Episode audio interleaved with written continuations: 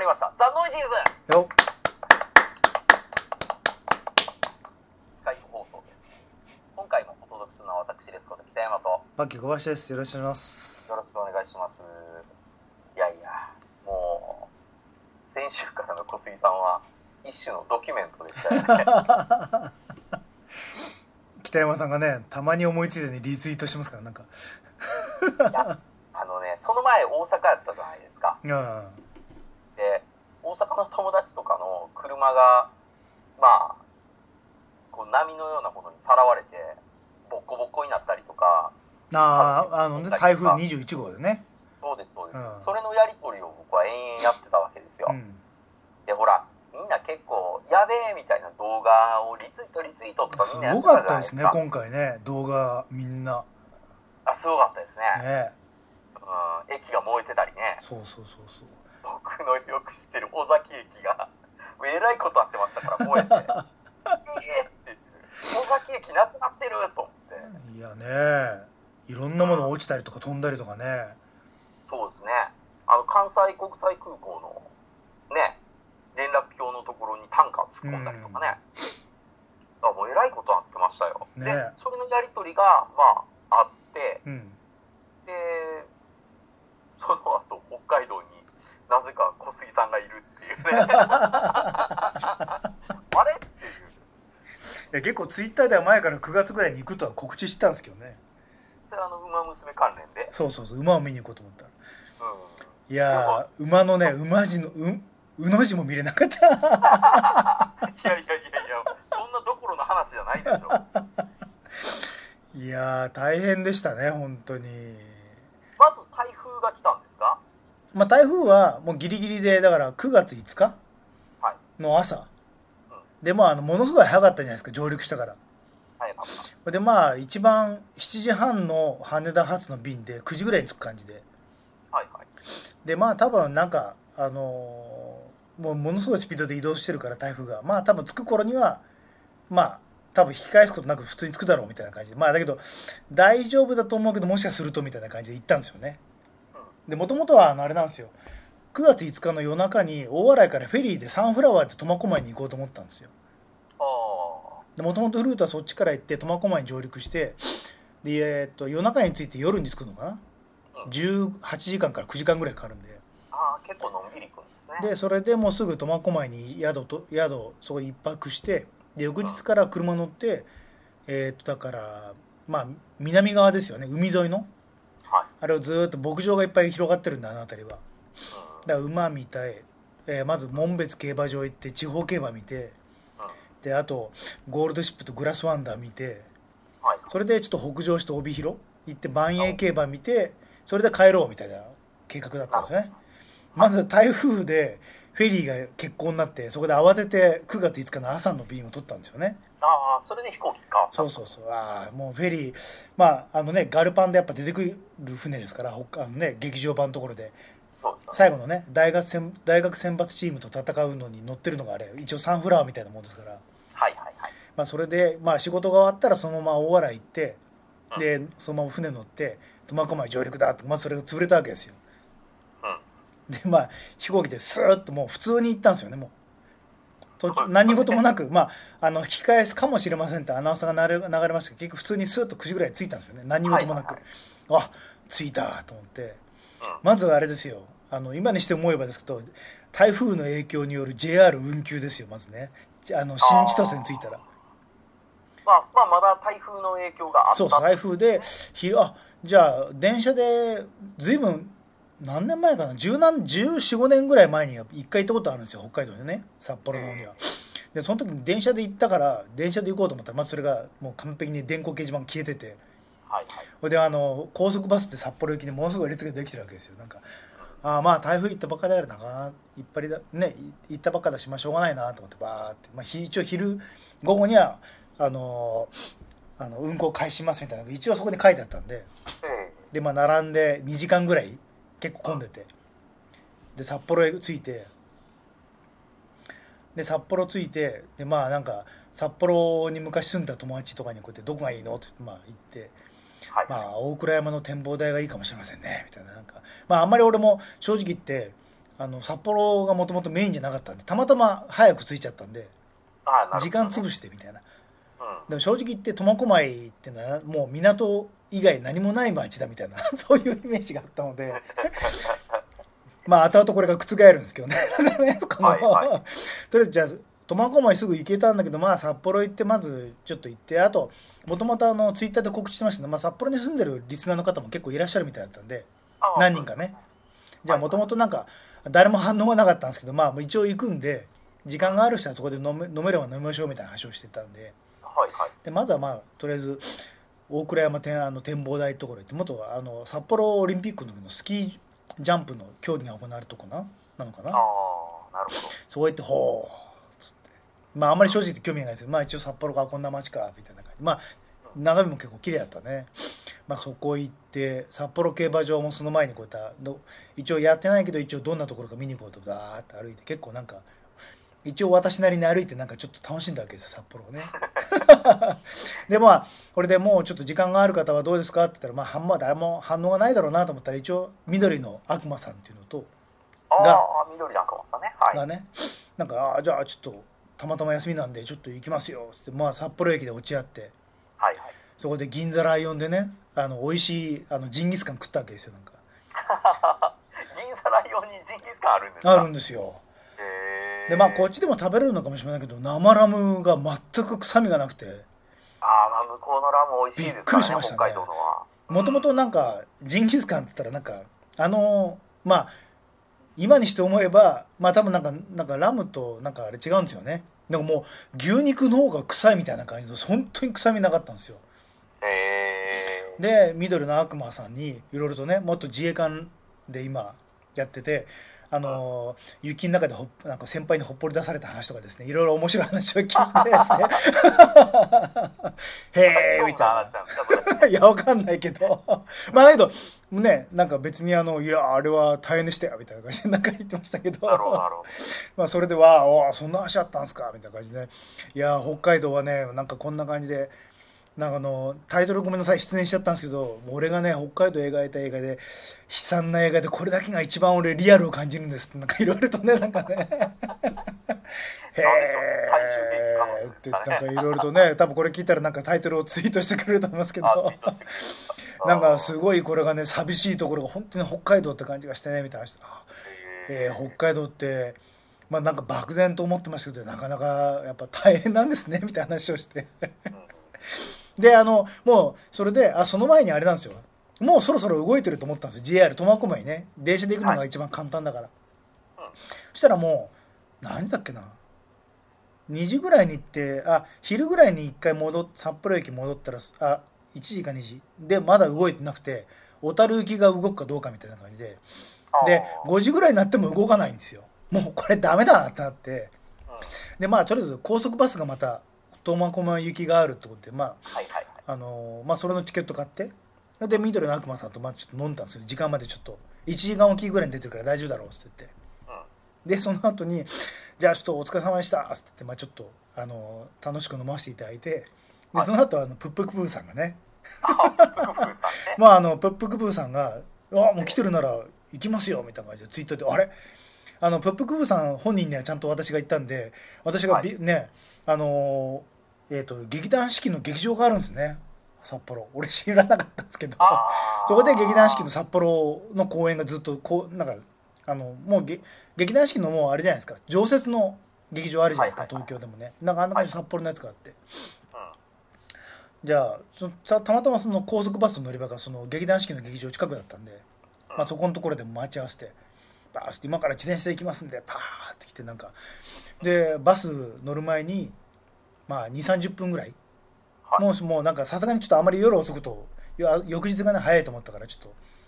もともとちょっともうそろそろ何時ぐらいには出るっていうのまあ連絡が入ったんでうん。じゃあちょっと1時間ずらしてみたいな。じゃあせっかくだからちょっと会いましょうみたいな話で言っていやープップクプーさんとねなんかそのバスの待合室のとこ待合室とかそのロビーのところで、はい。わあ30分2 3 0分ぐらいなんかもうちゃんとプップクプーさんにあのーいやーもう社交性が一切ない人だと思いましたけどよかよかったですよっつって俺ちゃんとプップクプーさんに言ったんか。いいや、プップクブーさんなんかあれじゃないですか、なんか、俺の中で神の、神の水を知る世界の、あの、モニターいっぱい置いて、俺がネットの王者みたいな感じの人かなと思ったら、すごいなんか真面目な方で、ああ、どうも、パッキーさん、みたいな感じで。いや、よ、もう私も良かったですよ、こんな社交性がある方で、みたいな話をして。で、まあ、いくつかちょっとね、映画の話をわーってして、ああ、そうっすか、そうっすか、みたいな感じで。で、まあ、ちょっとね、これで2人ぐらいやっぱ、札幌にあ、ね、お住まいの方会えたんで、リスナーの方、すごい嬉しいじゃないですか、なんか。このもう正直言ってネットラジオ北山さんが誘ってくれなかったら会わなかった人たちですから あの、DM が届いてまして、ああの2本やってほしいって言ってました。そうですね、パッキーさんと会ってきて、リクエストは DM でっていう。ことで、こっちあに回ってのましたよ。いや俺がねなんかつ言ってもね全然北山さん反応してくんないんですよ。つって。それはねプップクプさんちょっと日頃の発言やばいからだと思いますよって言ってなんか言って。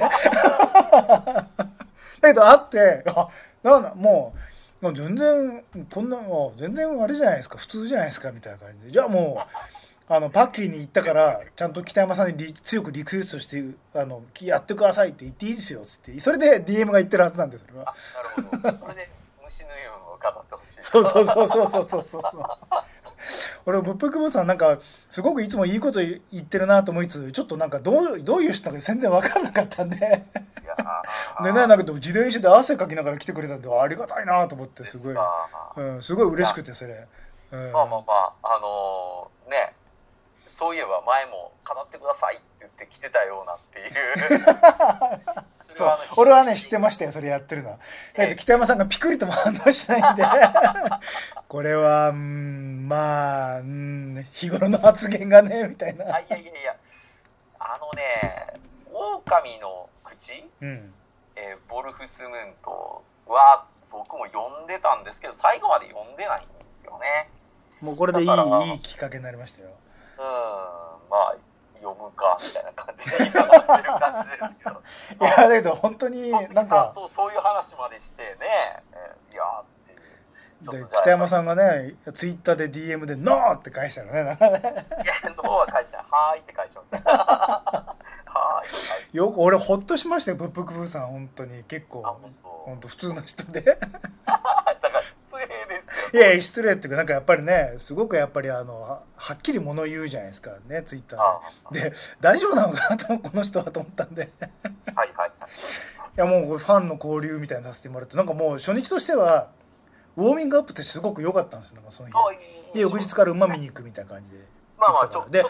本当は今回会えなかったけど山新さんって方で帯広で本当は落ち合おうって話もしたんですよああ、はいはい。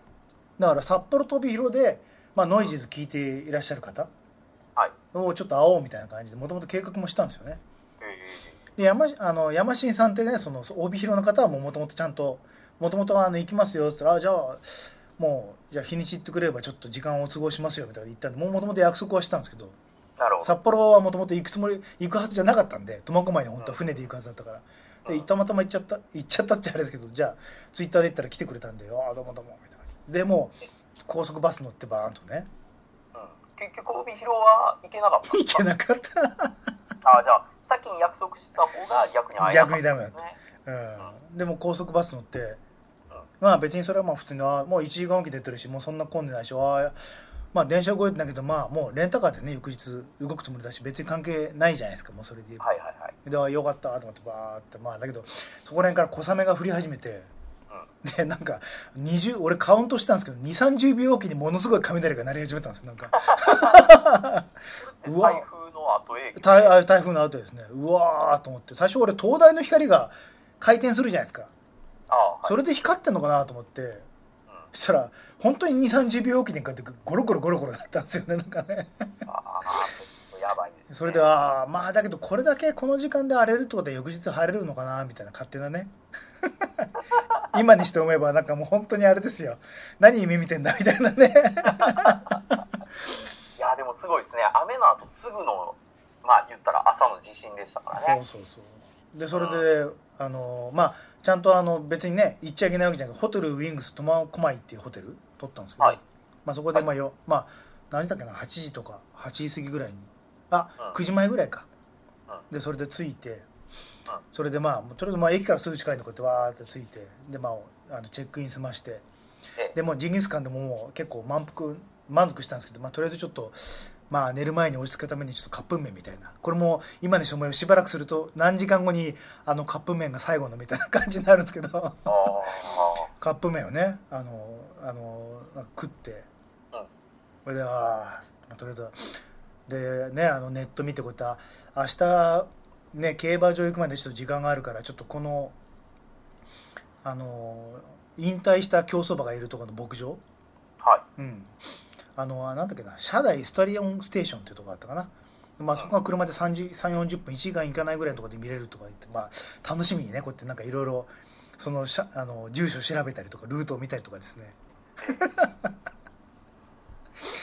しそうな話ですよすごい楽しかったですその日までその時まではね、だけどそれで、まあ、風呂も入ってうんで、まあ、酒もちょっと飲んでよしっつって、まあ、大体11時ぐらいには寝始めたわけですよはいででも本当にねなんかあの夜中の3時前ぐらいに本当に普通に目が覚めたんですよ一回パッて行ってあれ不思議ですよね地震の前って目が覚めますよねでほっつって目が覚めてうんってまあねもう最近はあのこの年齢になってくるとたまになんか意味もなく目が覚めることが多いんで、あはい。あ目が覚めちゃったと思ってなんか してこれでしばらくボケーっとしたらあのし地震ですよ。ああ苫小牧やと震度いくらい。5ぐらいで書いてありましたね。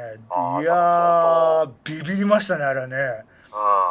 うもうあのよくその前何日か前にあの職場の近くのところであの震災体験コーナーみたいなまあ私はやらなかったんですけどあったんですよねあのん。コンへトラックのコンテナみたいなところに揺れる機械つけて地震はこんな感じですよって体験シミュレーターみたいなのあるじゃないですか。ーああよく ああいうの横で目に見てわーって横通り過ぎたんですけど本当にあのその時は乗らなかった。前にも前に乗ったことがありますけど本当にコンテナのコンテナの中に、うん。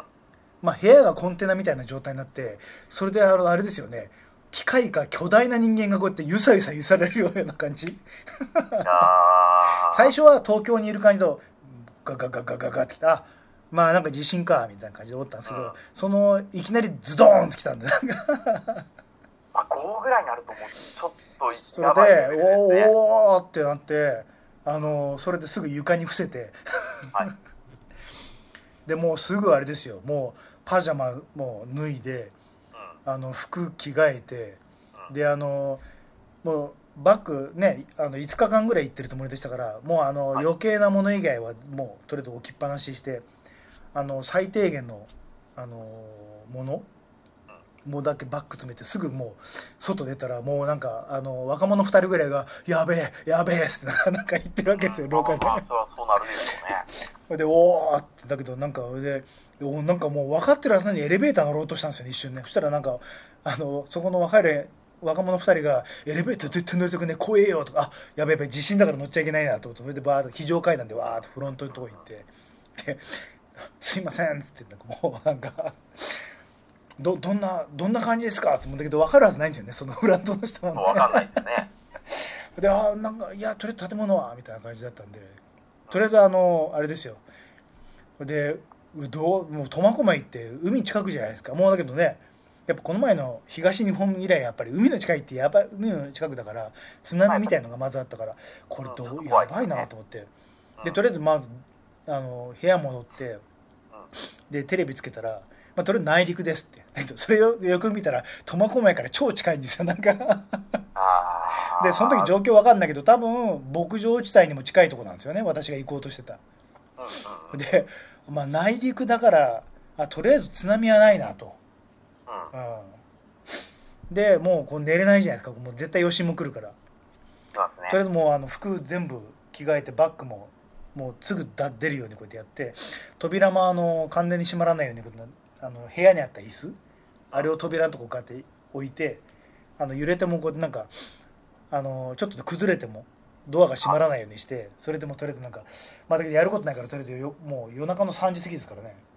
でボーっとしたらでネットやってまだツイッターとか全然もうネットつながったんで「おいやべえ地震だ」とかってつぶやいてなんかちょっとその時まだ余裕があったんで東京の感覚だったらこのまま終わりじゃないですか。まあそうですよね。そしたら大体あの3そこから10分ぐらいしたら全部電源がスッと落ちたんですよね。ああ停電になったんですね。であのホテルの中のバッテリー駆動の非常電源ので電球あれがはいはいあれが1灯だけなったよおおっつって。あスッて本当に当たり前ですけど別にバツンというわけでもなく。あうんいやそっからおおこれ震源も近いしやばいねってなんかなって。まあでもネットはまだ生きてたまあ全然生きてました。ねううん。んでもその辺りから周りの人たちもこうやってふさふさふさふさし始めて。で中国人の団体のお客さんもいたいたりとかうん。であわーってもうみんなどうしていいか分かんないし3時過ぎぐらいじゃよ外も暗いじゃないですか。ーうん。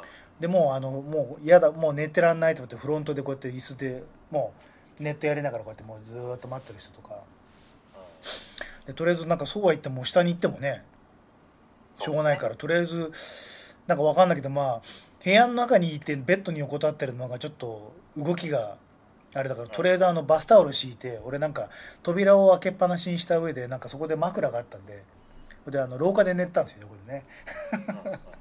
でもうホテルの人ももうアナウンスもできないからうん。あのとりあえずあのちょっとあのとりあえず大丈夫ですんでもうしばらくあの、まあ、何かありましたらあのお知らせしますって手でこう口でこうやってグワーってもう全各フロア回ってでもうあのみペットボトルの水とかもさっき考えてちょっとこれちょっと配りますんでどうぞみたいな全部配ってって。はいはいはい。うん。でその辺りでもまだまあまあまあね電停電になったってまあ普通復旧するだろうみたいな感じでねなんか思ったんですけどだいそれで夜が明けたぐらいでなんかラジオ聞いたらしばらく復旧のあのツイッターでねその札幌とか帯広でこれから会おうとした方もその時連絡取れたんでツイッターで。はいはいはないかなかちょっとこれ電源復旧しばらく難しいかもみたいな噂が流れてきてでもえっていうこれって何？あの東京だったら東京はダメでも近隣の県が大丈夫みたいなのがあるじゃないですか感覚。んああそうそしたらもうだんだんと情報が集まってくると全北海道が停電みたいな。うん。笑い事じゃないですけどね。その時おおこれ救援無理だよねみたいな感じで頭ってなってきて確かに。で違うまあ正直言って建物も壊れてなかったんでうんもう正直言って私も高く食ったわけですよなんか。はいはいはい。うんホテルも別に揺れたけど、まあ、別に大丈夫だったしまあね。いやーその辺りからそれで日がだんだんと日が昇ってきてうん。でまあフロント行ったり部屋行ったりを繰り返してこうやってのがやることないからこうやってねベッドの上に転がったりとかなんかして。えであれなんですよね。大体その辺りでもうふっと気が付いたらもう水がちょろちょろになり始めてるわけですよなんか。えああ次はじゃあ 水が。おほこれ水断水始まるねこれと思って。だけど、うん。断水が始まるからって籠籠城するかもしれないからっていうバスタブに食べようと思ったんですけどはいこれ俺がここで貯めたらこのホテルで他の欲しい人がそれもなんか迷惑かけるかもしれないなと思ってそれもできず。うん。どういう状況か分かんないじゃないですか。そうですよね。でそれでレンタカーで移動できるかもしれないと思って一応まあ行けたらレンタカーで行っちゃおうかみたいなの頭考えたんですよ。ええ帯広の方に。もう飛行機取ってあるし震源から離れてるからちょっと帯広の空港あったら大丈夫かもって思うじゃないですかその時は。思ったんですよ。でまあレンタカー行ったらまずあ道路状況が分かんないでもう全てお断りしますって。断られて。でそれであもうこれ打つ手なし。だからもううん。とりあえずまあ帯広に行く前にしあの静内っていうところのね結構馬産地の近くのところのホテルも取ってあったんで、はい。そこにじゃあちょっとあの電話して行けませんって言おうと思ったら、うんもう電源が入ってないところじゃなくてなんか支障が出て繋がれませんみたいな感じで。ああもうあれですよね。本当に電話回線がそうそうダそうそう。メになっちゃったってことですね。おお これこれやばいぞって言うんですよこれで。結構なんか腹の底あのところがもう結構ヒヤーっとしてきてなんかそこら辺から。いやーだってツイッターをまあ見てたわけですよ。僕はね朝4時ぐらいかな、うん。にちょっとまあなんとなく目が覚めてうん。でネットひょいってみたら地震起こってるってうんなって、でしばらくしたらなんかタイムライン上にパッキー小林が出てきてですね。で地震の後は停電なんてこったってなって。で震源すぐ近くじゃんすごい旅行なったなとかって言ったんですけどその後しばらくなんかあれがないんですよね。書き込みが。でみんなが「まあ、無事なんですか？災災難ですか?」とかって言った後で、まあ、無事ですが果たして東京に使えれるか？ってなった後あれ何時間ぐらい？もう全く何の書き込みもなくなったでしょ？ああもうなくなりましたね。もうあのあもう停電もしてるし正直言ってたまたま前日寝る前にあのコンセントつなげてフル充電したんですよ。うん。まああのだけどもう停電しちゃったからもう正直言ってこれあのそのまま入れっぱなしにししとくと もうそれバッテリー切れたらアウトなわけですよ。私のタブタブレットそうはそうね。だからで気あれですよね。まあそれはまだきまだあれかな？気が付くまではまだ繋がってると思ったのかな？だけどもうそんな余裕がなかったからあの本当に日が当たってあの一回もう水もちょろちょろになってきてはい。ああこれは下手すると1週間から10日この辺りで籠城だなというふうに思い始めてでとりあえず水がまだ出たんですよね。とりあえず最後になるかもしれないから歯とひげを剃ろうと思ってこうやってシャシャシャシャってなんかいやあの日のねさい水をペットボトルに溜めるとか。うん。ああそれはちょっとやりましたけど。あそれでまあああと思って。でもうあのねしばらく最後かと思った時のひげ剃りは気持ちよかったですね。